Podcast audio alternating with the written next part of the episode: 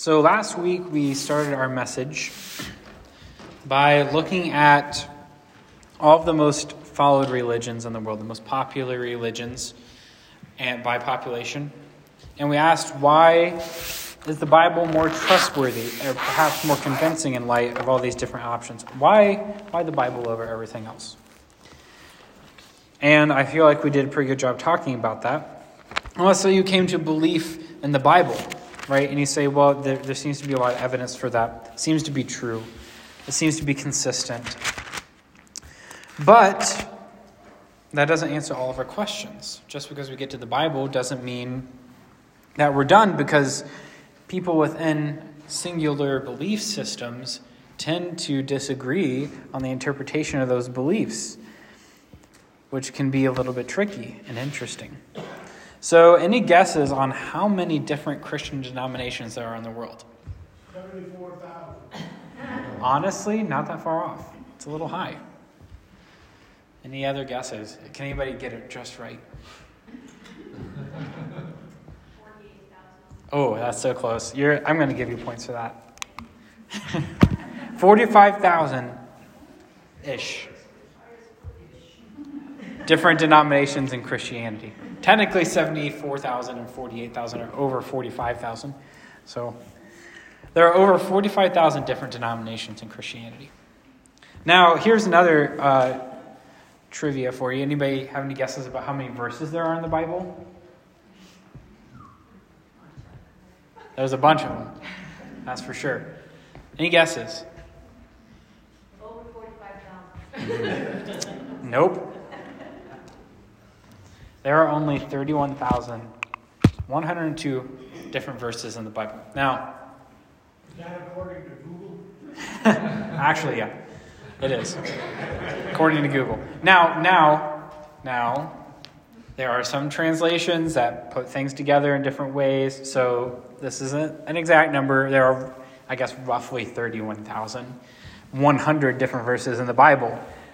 But this is kind of interesting to me because this means that Every single denomination could pick one verse to disagree about with everybody else, and there would still be extra denominations left over.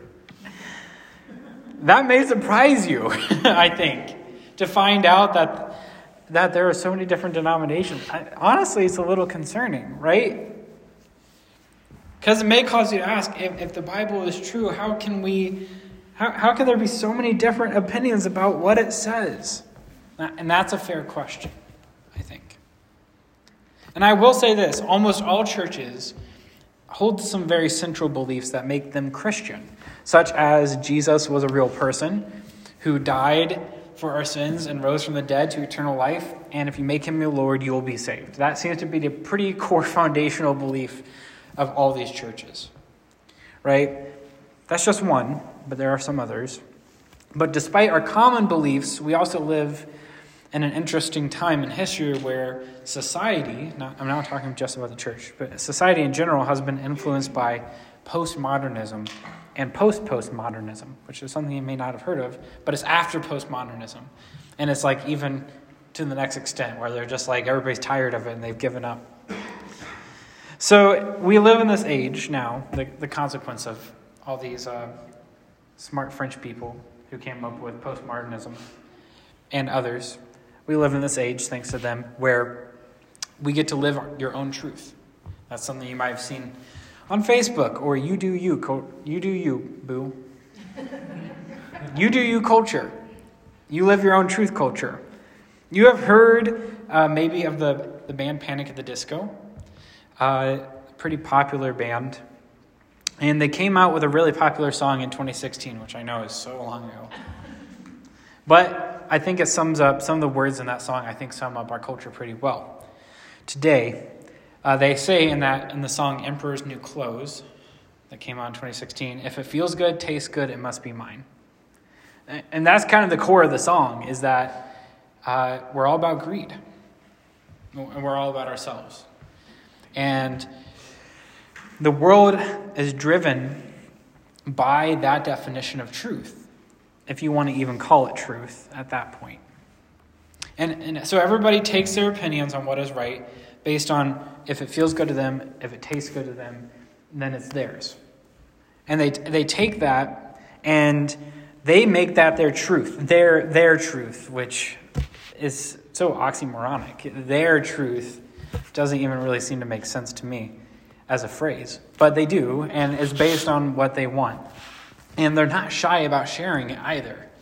That's maybe one of the biggest problems is that they don't keep it to themselves. With the advent of with the advent of social media and, and this globally connected internet, there are millions of people all sharing their truth, and you can read their truth whenever you want to. With the onslaught of all this information, it can bring up a lot of different views, and that may lead you to question what you believe and what you think is true. Especially when really smart people or people you really love and trust have different opinions than you. And I'm not saying I'm, I'm not, I'm not saying I'm closed minded, right? I'm not saying that everybody has a different opinion of, of me is wrong. They probably are, but I'm not saying they are categorically. I'm actually an Enneagram 9. I love making peace, so like I'm never going to disagree with anyone. That's not that's not quite true. So I'm I'm sure you like me in this world have been confronted with different opinions, different worldviews, and they probably made you take a step back and made you question eh, what do I believe? Is what I believe really true? Do I need to change my mind about something? And you've probably heard me say before, but when I was uh, the first couple years of Bible college, mostly my first year of Bible college, I really was struggling with my faith, and I had a lot of questions, which seems like the wrong time to be questioning your faith when you're at Bible college, but that's what happened to me. And you may have been in the same place where uh, you were questioning your faith or questioning a specific part of your faith, and you may have felt guilty about questioning your faith. Some people think it's wrong to ask questions about your faith. You, you should just believe it blindly and leave it at that. And, what, and whatever you're told, whatever you know, you should stick with it no matter what. And I'm not sure that's the healthiest way. Did it just get darker in here? Okay. So today, today we're going to be looking at what the Bible says about questioning our faith. Okay? That's that's the point. And is it okay? How do we do it? Let's start with maybe one of the most famous examples. Mark chapter 9 of, of someone who uh, uses this phrase doubt in Scripture. In Mark chapter 9, uh, 14 through 29, Jesus has just uh, been on the Mount of Transfiguration, we call it, where, where Jesus shows us his future glory. And he's coming back, and they run into this scenario here in verse 14.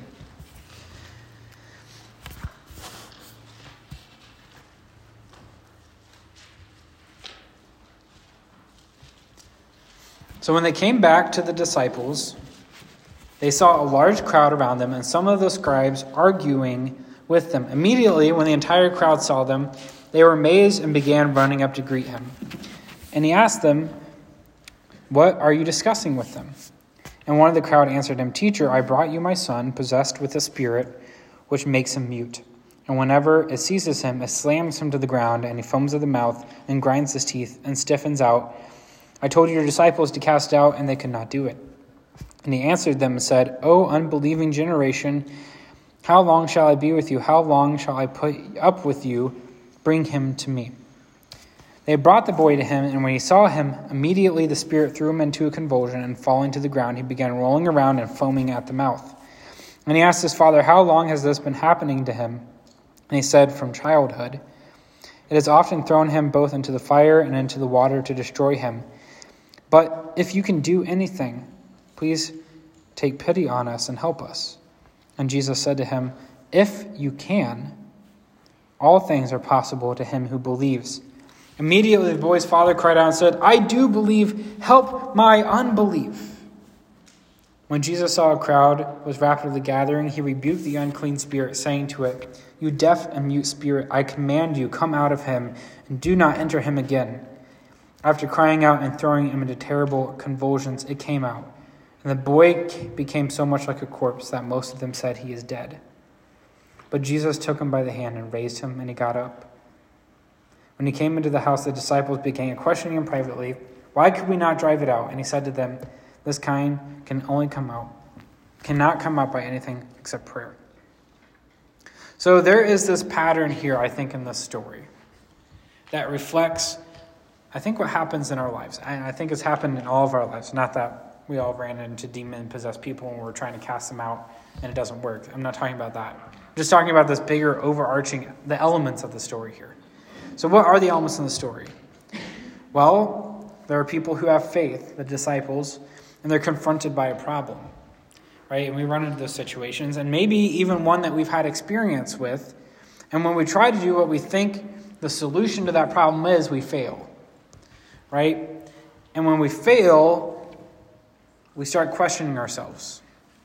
Now, it might not be casting out a demon like in this scenario, but I think it can take an endless amount of options. It could be uh, your emotions get frayed, our beliefs are confronted by someone else's opinions or truth, or maybe our bodies are being pushed to the limits and you feel like you're falling apart. And despite what we think is true, we, we start to question, like even if we have faith. And then Jesus comes along and then he reminds us of our faith. And just like the Father in this story, Jesus says, If I can. And we're like the Father that says, I do believe, but help my unbelief, which is an admission that we believe our beliefs are imperfect and that we're lacking. We're lacking in faith. For Christians, I think both new and old, running into faith roadblocks can be difficult, and, and they will happen. And if they're handled improperly, we can de- it can de- derail our faith.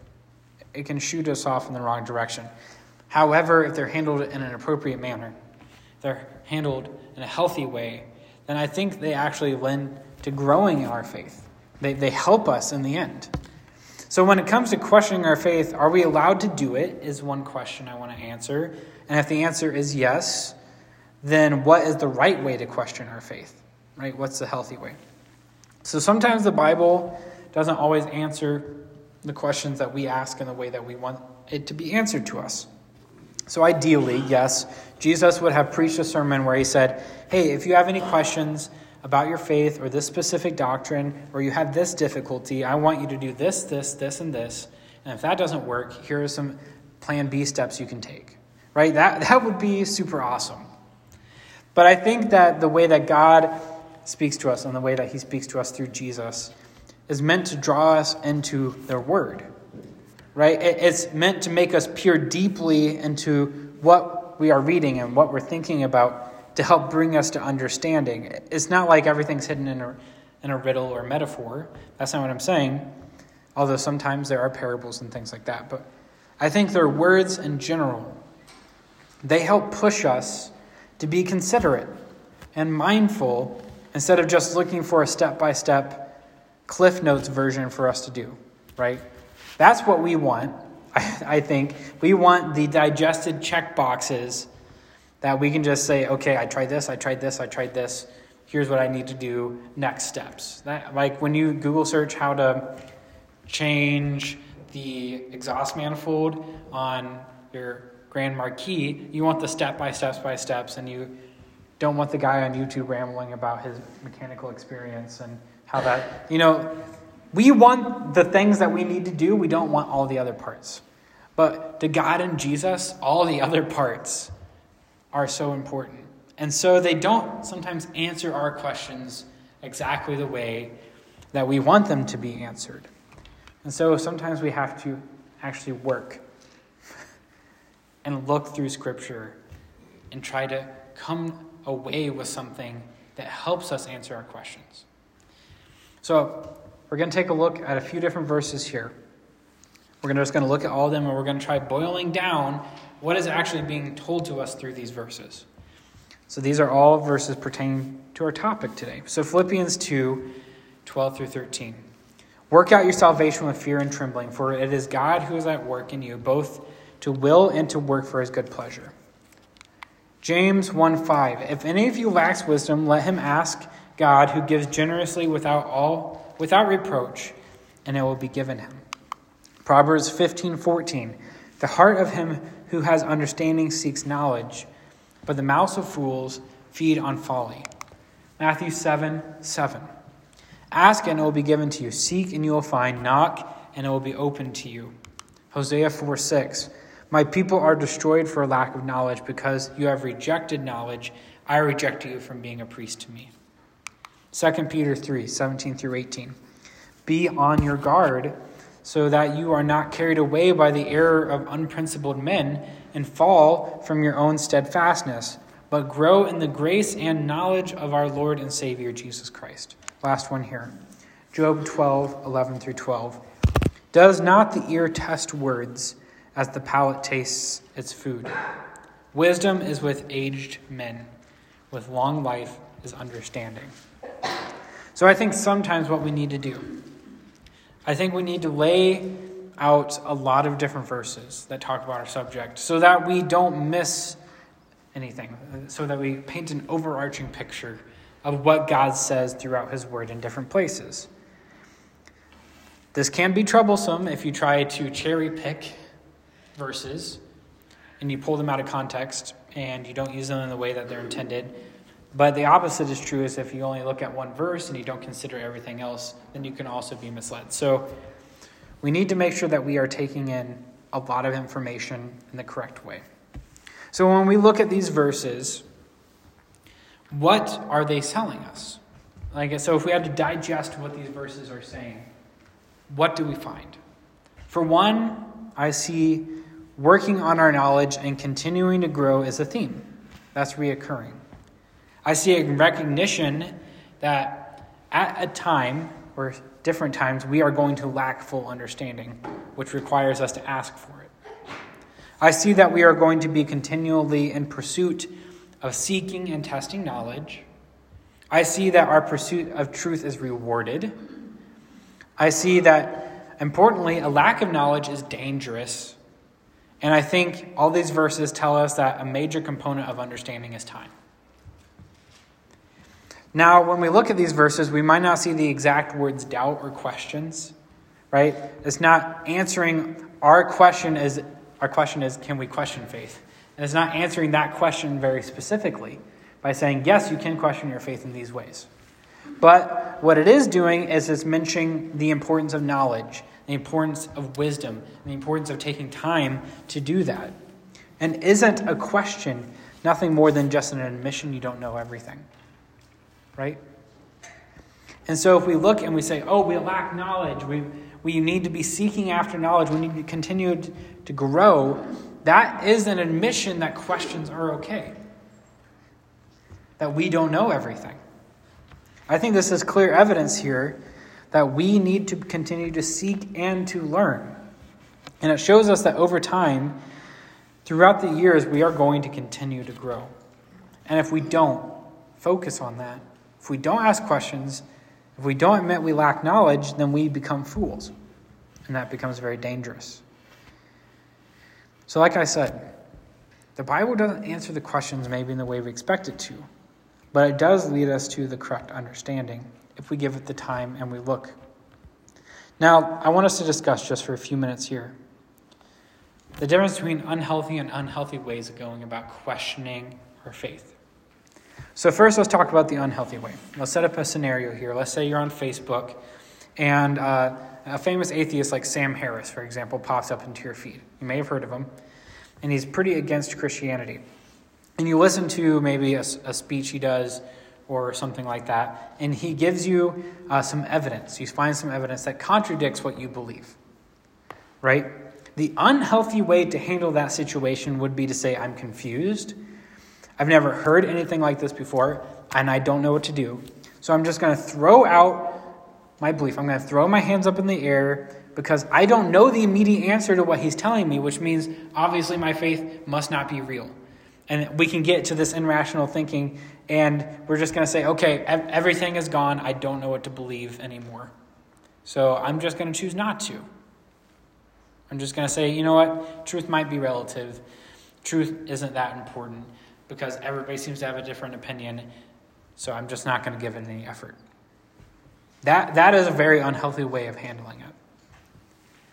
And if we do that, it's, is going to lead, if we, unhandle, if we handle things in an unhealthy way, it's going to lead to us maybe being more relaxed about our beliefs.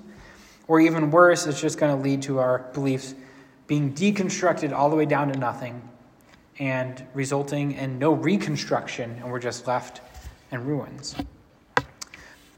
And a small doubt, even a small one, a small question handled in an unhealthy way, leads us to a nosedive.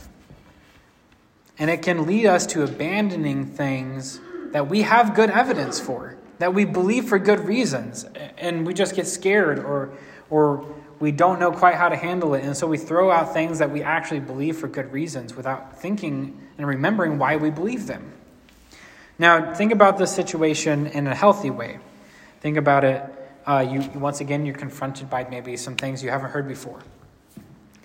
Instead of going into this nosedive, right? You say, you know what? I have some questions about what I heard, right? But instead of nosediving, you take time to think about it, right? You take a step back and you say, well, what did he say? Is there actually any evidence? Is there any, where, where are his original sources? Where is his founding of what he said? Right? Why do I believe these things that seem to contradict it? And you go back and you look at it. And that's not a bad thing to do.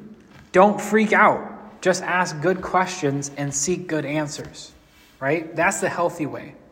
And there's nothing wrong with that. As Sean Finnegan says, he's a pastor from New York, a friend of mine. He says that the truth has nothing to fear. And I truly believe that because there are no facts out there that we should be afraid of. It's not like, oh, I'm not going to go looking into that because then I might change my mind. No, that's a really unhealthy way to look at things. You need to be walking with boldness into the truth. And if we dive deeper into something that someone else says or a different opinion in a healthy way, what happens? Well, we walk away with a better understanding of someone else, and we walk away with a better understanding of our own belief, which I think is exactly what we read in 2 Peter 3, where it says, Continue growing in the grace and knowledge of our Lord Jesus Christ It's when we are confronted by different things that we are spurred to go back into the scripture and to see what does it say. And every time we do that, we are being built up. So questions in general are just a neutral thing, right? They're, they're not going to hurt us and they're not going to help us. What hurts us or helps us is how we handle them. And the thing that does get us into trouble, though, Questions aren't bad, they aren't good. It's just how we handle them. The thing that does get us into trouble are objections. Now, there's a difference. An objection is where we are no longer asking why we believe something or how does our belief work. We've already answered those questions. An objection is where we have a good understanding of what God says, but we decide to deliberately not act on it or to do something else. So, an objection is saying, God, I know what you say and I know why, but I'm just choosing not to. And to choose to not do something you know God wants you to do is literally the definition of sin. And that will lead us to very dangerous places, to destruction in the end.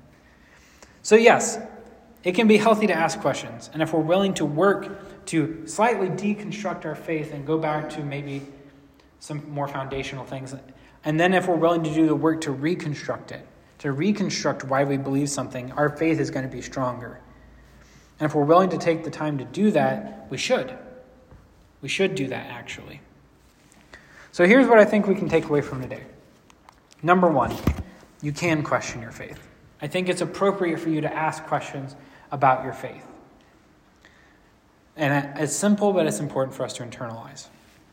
And it's even beneficial for us to test what we hear and to try to search for the truth. And if you aren't seeking truth, and if you aren't asking yourself why you believe, and how these beliefs work, you, aren't growing. That's just the truth of it. Number two, question your faith with diligence and discipline. So if you are going to do it, do it in a, in a healthy way.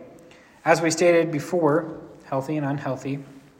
The healthy way is questioning your faith that causes you to look into the truth of God's word compared to what else you might hear. It, it draws you deeper into the Bible, it doesn't push you away from it. That's a healthy way of handling it. And it's okay to question yourself, but if you're going to do it, handle it in bite sized pieces. It can be overwhelming if you are confronted with maybe hundreds of different doctrinal points or eight different points that you heard from some guy on Facebook, and you can say, How can I handle all these at once? Well, don't. Take things small, take them one at a time. And and if you're in this process and you have questions, which I hopefully you do, you come across something, talk to me about it. Talk to someone you trust about it. There are elders and pastors and teachers here who have knowledge and maybe have thought about things that you're asking about before. So search out authority, trustworthiness in your life, and talk to people about it. It's okay to ask questions. In fact, I would love for you to ask questions.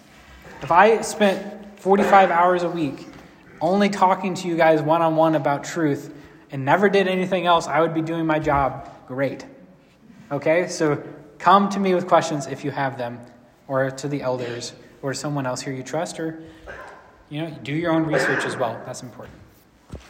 Number three, truth has nothing to fear. Like I said, Sean Finnegan said it, but it's true.